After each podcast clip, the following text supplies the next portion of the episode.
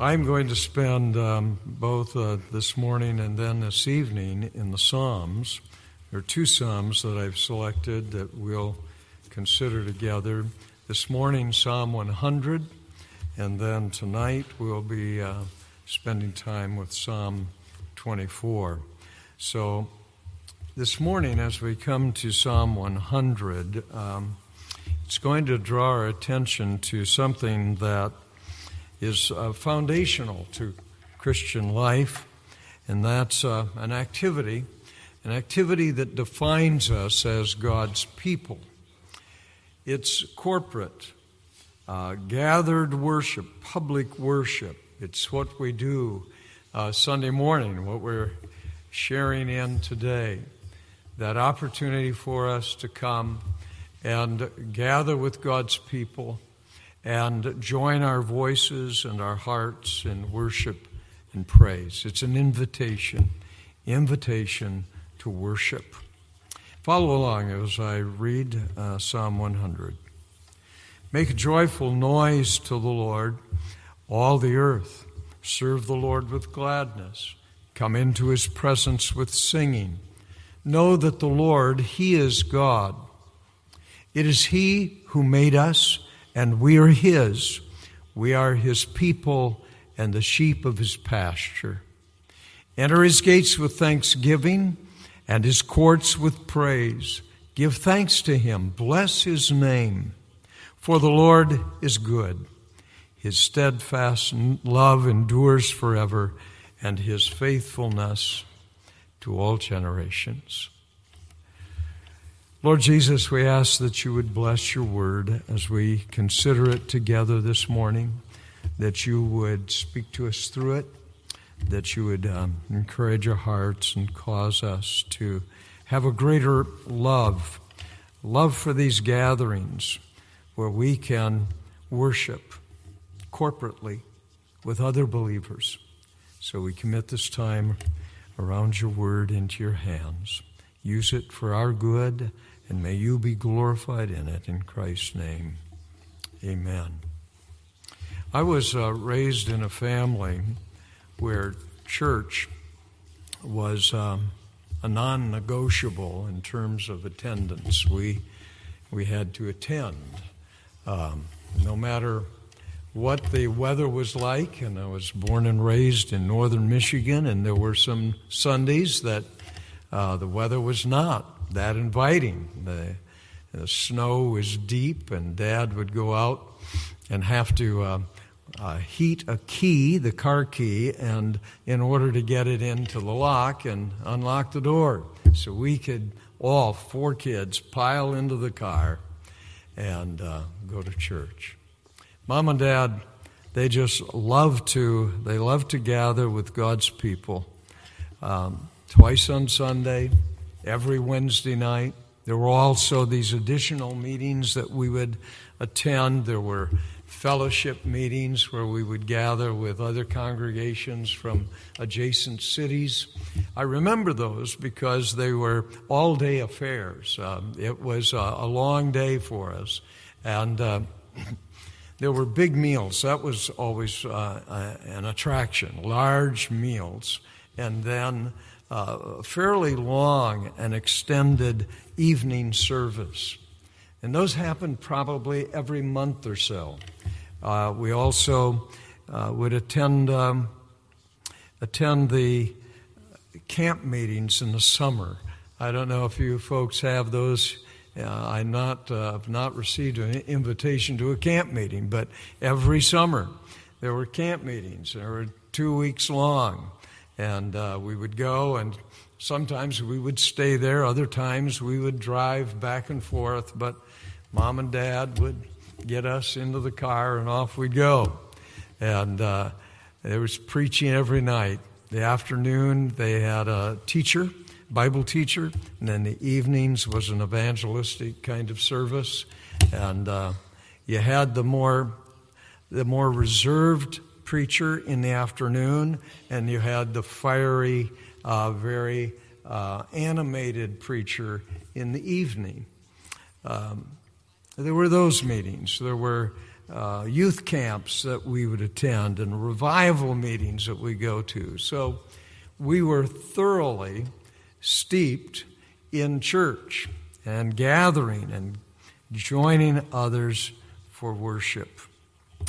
For mom and dad, uh, church worship gatherings were important and they were engaged in eagerly. I wonder, I wonder if this resonates with you, uh, that you're eager to gather for worship, uh, that your attitude toward these opportunities to worship is one that's positive, that you find it to be something you look forward to all through the week, that I'm going to be able to gather with God's people, my friends, my fellow pilgrims, on Sunday. And I'm going to be with them Sunday morning, and then again close the evening with them, expressing worship, having fellowship, encouraging one another in the faith. I wonder if we understand that this is essential, and it's essential to our spiritual well being. We need to be in church. Now, I'm preaching to the choir, you're here. The ones who need to hear the sermon are not here. But I've found something. I don't know if, if you've um, found this to be true as you get older that gathering for worship is more precious all the time. And it's um, something that I'm realizing I need desperately. I need to sit under the gospel being preached every Sunday. And um, it's something I look forward to very much through the week to be able to gather. Wonder if we approach if we approach our worship with a sense of joyful Christian duty? Or do you find that uh, it's an intrusion? Um, it's, it's a disruption. It's something that keeps you from doing what you really want to do on a Sunday. And there's some that this is the case. Uh, you know what I've found? And uh, I, I think elders and pastors can relate to this. I've found that people do what they want to do. And um, one of the hardest tasks of pastoring for me was counseling couples, married couples, couples in trouble. Because what I found is they do what they want to do. And you counsel, and then they go and do just what they plan to do. Occasionally, they'll take some counsel. But when that gets applied to our Sunday worship, where I just find myself wondering, should I go or should I good, not go on a particular Sunday? That, that should be a good indicator to you. We need to get before God and Say, Lord, please give me, give me a love for the church and love for worship. Now, hopefully, this psalm, this psalm will help us properly order our attitude toward worship. I want to make some uh, just some general observations before uh, we look more closely at the text. First, in terms in terms of the psalm's structure. This psalm consists of two hymns, uh, each of which includes a call to worship and then an affirmation. What this suggests is that a biblical call to worship is always tied to an understanding of who God is, of what, what God is like, Worship, uh, worship carries theological implications. In other words, we're called to worship, and we're called to worship the true God, the only God, the God who is revealed in the Bible. Now, it's, it's crucial, critical, that our worship not be misdirected, that it not be directed to a false God, not engaged within the framework of a false religious system, because then we would be engaged in idolatry, which is a serious, serious sin against God and a violation of the first commandment. Rather, our worship is to be a response to truth, to truth with a capital T, the truth of the Bible.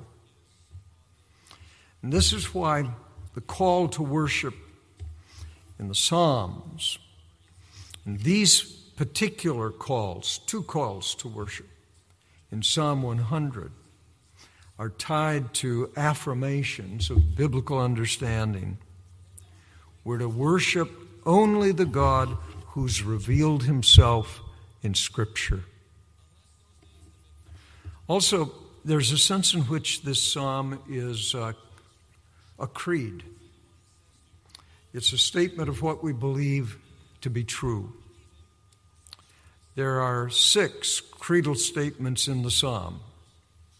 Verse 3 The Lord is God. In other words, the Lord, Yahweh, the self existent one, the only God. He's the one we're to worship. What this does is establish the radical idea of monotheism that there's one God, only one. And He's the only God that's to be worshiped and praised and served. And then the second line in verse 3 it is He who made us. God's the creator. God's the source and sustainer of our lives. We're, we're dependent on Him for everything. And third, we are His people, the sheep of His pasture. Our self understanding is determined by our understanding of our relationship with God.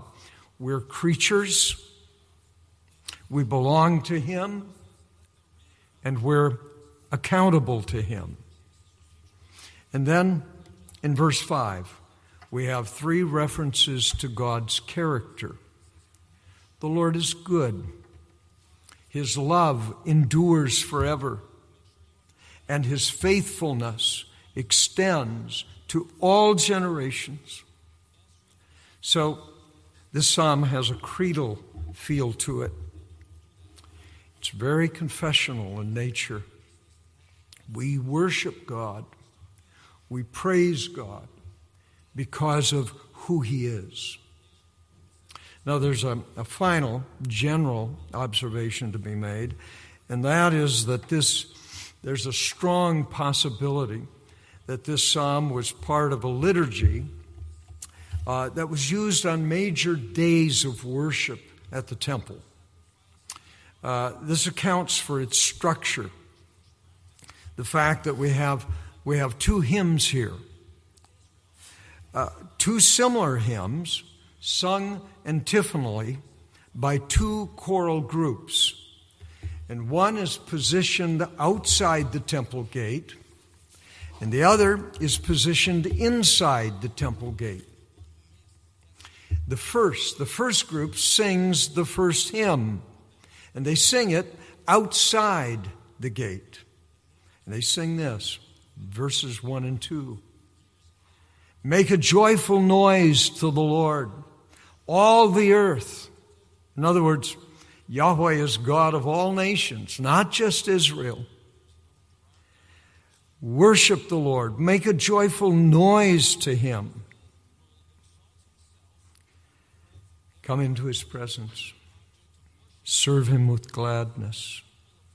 Come into His presence and come into His presence with singing. This is a call to worship. And then we have this affirmation, verse 3 Know acknowledge, confess that the Lord, He is God. It is He who made us, and we are His. We are His people and the sheep of His pasture. In response, I ask the choir outside. It's hard to visualize, but it has to be a dramatic moment. And then in response, we have the uh, choir inside the temple, and they sing the second hymn. First, the call. Enter his gates, enter his gates with thanksgiving, and his courts with praise. Give thanks to him, bless his name. This is then followed by a confessional element, an affirmation, verse 5 For the Lord is good, his steadfast love endures forever, and his faithfulness to all generations. Now, this pattern, this structure, we're going to see also in Psalm 24 tonight. So uh, you'll see this, uh, this uh, shared sort of structure between the two of them. What we have in this psalm is a, a beautifully orchestrated invitation into worship. It, it's formal, it's structured, it's well executed, and it, uh, it conveys a spirit of joy and eagerness in worship. Invited to come into the temple, into the presence of God, and worship. And it's a joyful invitation. Let's now consider the content of uh, these two hymns. The first hymn underscores uh, three things the spirit in which we're to worship, the results of our worship, and the reason for our worship. These form the how, what, and why of worship. The spirit, the, the, the how um, of our worship is described by three words in verses 1 and 2 joyful, gladness, and singing. There's, there's eagerness here. There's joy here. There's, there's beauty here. Worship is an expression of our godly passion, our love for the Lord, our desire to know Him better, a sense that we have uh, an obligation to give Him praise. Now, there's a key word in verse 2 that needs to be uh, noted, I think, and it's the verb serve. It's a, it's a technical verb used in reference to the service to God that's offered in public worship. It speaks of worship expressed um, through liturgy and, and religious ritual. It's formalized expressions of corporate praise. So, what we're doing here this morning is this kind of serving, serving the Lord in our worship. The word uh, identifies the topic then of discussion that's here in the psalm. The psalmist isn't talking about the service or kind of worship we offer to God through our acts of mercy when we uh, do good to others, nor is it um, a reference to the service that we give through the use of our ministry gifts as we encourage each other in the faith or um, we uh, get alongside and we, we strengthen one another and comfort one another. It's not that kind of service, nor is it worship that's expressed through an obedient moral life. As important as these uh, whole of life worships, forms, and expressions are, what we have here is a worship that takes place within the context of this corporate gathering. It's vital public worship that we're called to give to God. It's a form of service, serving God with gladness. Listen, um, every time we gather with other Christians, every time we, we join our hearts and our voices in, in corporate praise, we're serving God in a very important way. I wonder, do we, do you, do you see public worship as an important form of giving service to God? Understanding that it's something you should commit yourself to doing on a regular basis, week after week.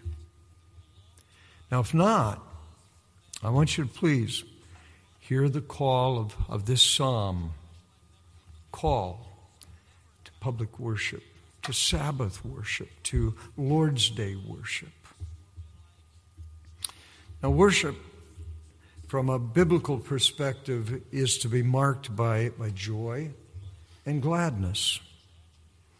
It's not dependent on happiness, which tends to be superficial, tends to pass very quickly, nor is it dependent on emotional stirrings. Even though I, am sure you've had this experience, that in the context of a worship service, you've been moved emotionally. There's been a, a very keen sense of God's presence moving and, and working in your heart as you sit or stand, sing hymns, praise God together, pray together. You just sense that God's here. And it moves you emotionally. I can remember moments uh, early in my Christian life when I was in seminary. Um, one of the habits I developed because of the example of an older student was to set aside some time to pray every day. And uh, there was a place on campus called uh, Cabin Hill. And it was a place where, during the camp meetings in the summer, uh, people could stay in these little barren cabins. And I was working on the grounds crew at that time, and about four o'clock in the afternoon every day, I would hear this fellow student praying loudly up on Cabin Hill. And I said to myself, you know, he was a senior, and I said, when he leaves, I'm going to take his spot. And every day around four o'clock, just before dinner, I'd go there. I can remember pacing from one end of the hill to the other, worshiping the Lord, and at times just having this overwhelming sense of God's presence, being stirred emotionally. No doubt you've had similar experiences. Or you've come to service on a Sunday morning like this, maybe not feeling that, that well. And as you sing, you sense the Spirit of God just to settle on you. What a comfort it is. What an encouragement it is. This can be, it is the nature of corporate worship. We should enter in joyfully and gladly. There's always and should be this element of eagerness associated with public worship. When we think about gathering with God's people to worship, we're joyful. We're glad. We're not reluctant, not, not feeling put upon, but rather we're like the psalmist uh, who writes, I would go with the throng and lead them in procession to the house of the house of God with glad shouts and songs of praise. There's eagerness, eagerness here. There's joy, there's gladness here. There's, there's expectancy in that statement. Is, is this how you approach Sunday worship? Hans Lietzmann, in his book, The Foundation, the founding of the uh, Church Universal, writes this line, and it really stood out to me. The heart of Christian life is to be found in the act of public worship. That's at the heart of it. Well, we've considered the, the how question. Let's now briefly think about the what question. What's the benefit?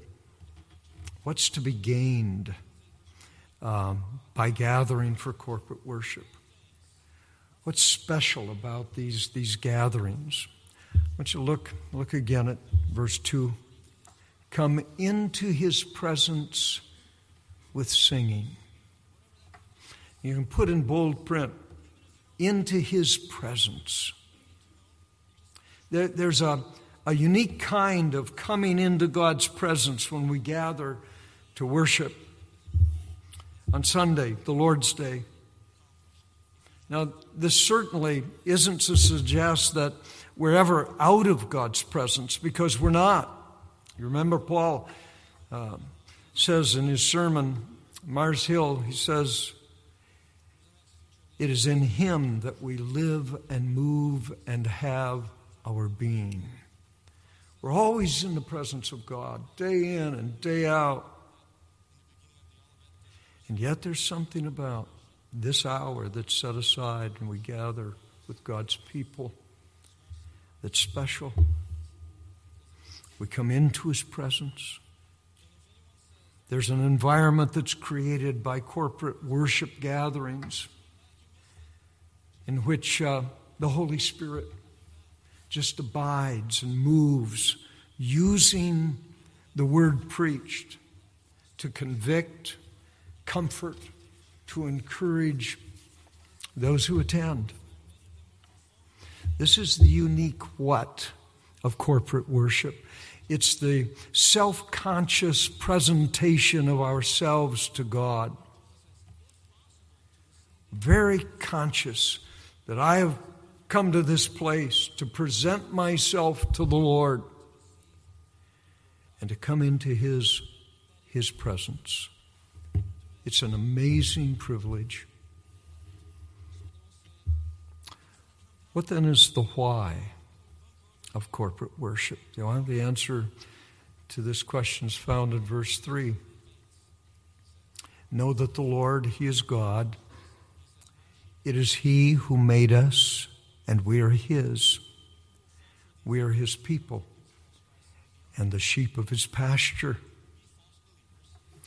The answer to the why question is, is very straightforwardly put. We're to worship because the Lord is God. He's our Creator. He made us. We belong to Him. We're his people and we're the sheep of his pasture. The, the point is, when we understand who God is and uh, who we uh, are in relation to, then we, we understand that He's the only proper object of worship and praise. He's God. He's God. He's the infinite, self existent one, and we're man, the created ones. We're finite. We're dependent. We're contingent beings. And God is the one necessary being from which all other things come. We're the douloi, the servants, the slaves, and He's the master.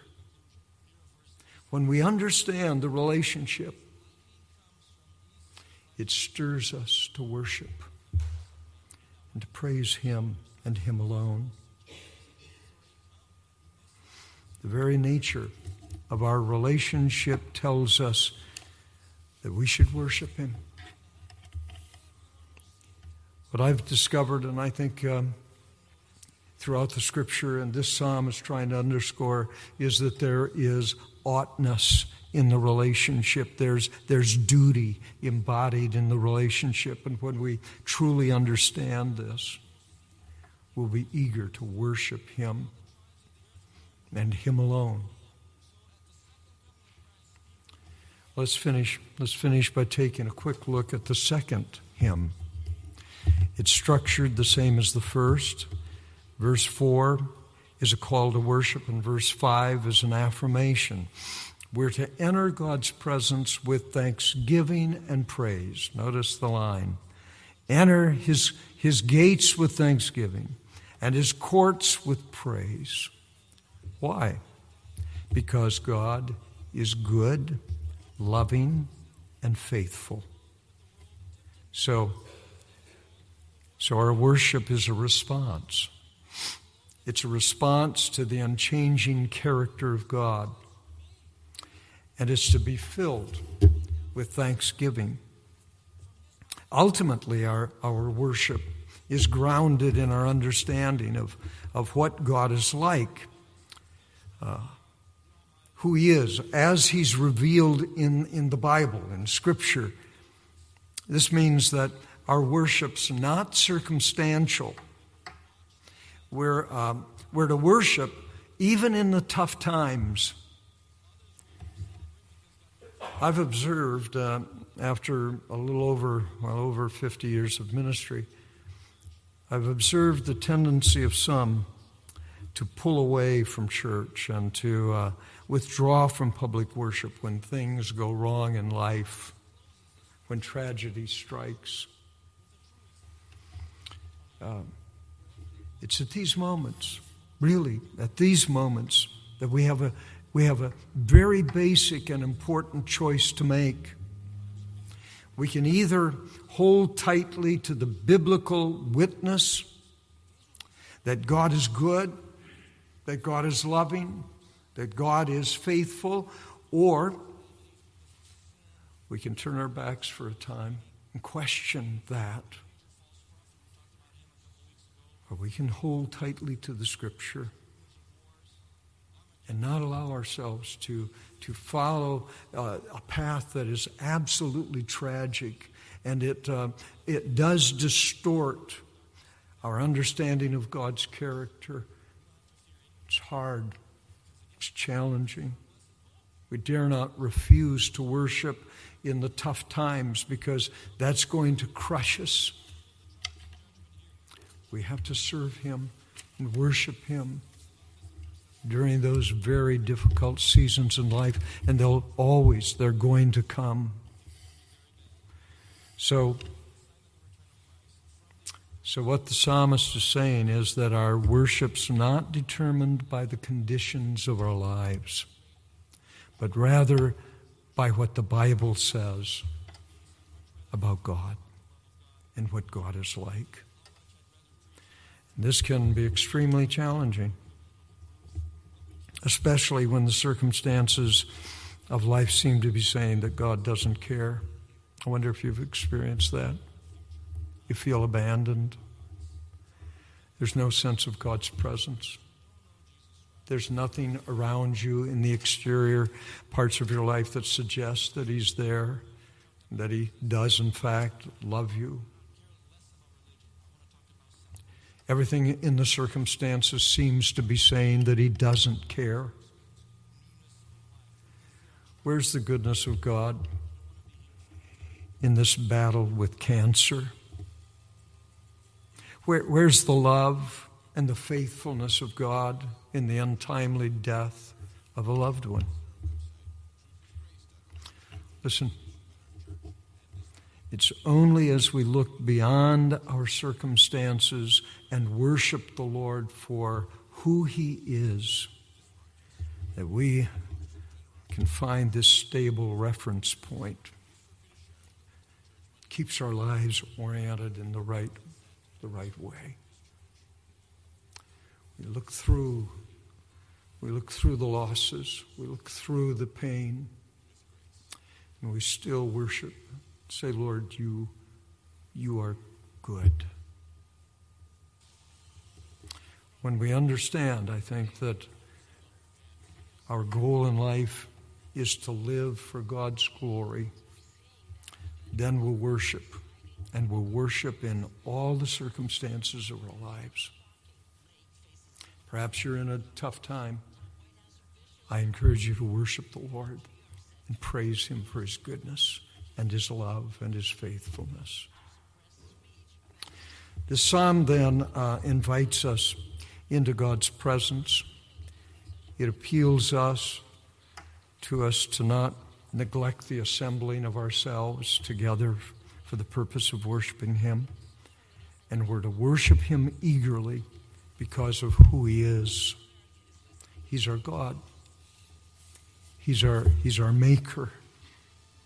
And He's always good. And He's always loving. And He's always faithful. It's an invitation into this privilege that we're, we're sharing today and just worshiping God. We're in His presence. Let's pray. Father, life uh, gets tough t- at times, and it's really difficult uh, and challenging when there, there doesn't seem to be any sense of your presence. No indication that you care for us in the midst of our troubles. But Lord, may we look past the circumstances, as hard as that is to do, and uh, confess and affirm your goodness and faithfulness, for your, affirm your love for us and worship you. Just to worship you for who you are. That never changes. So fill our hearts and our minds today with a great appreciation for you, a devotion to Christ.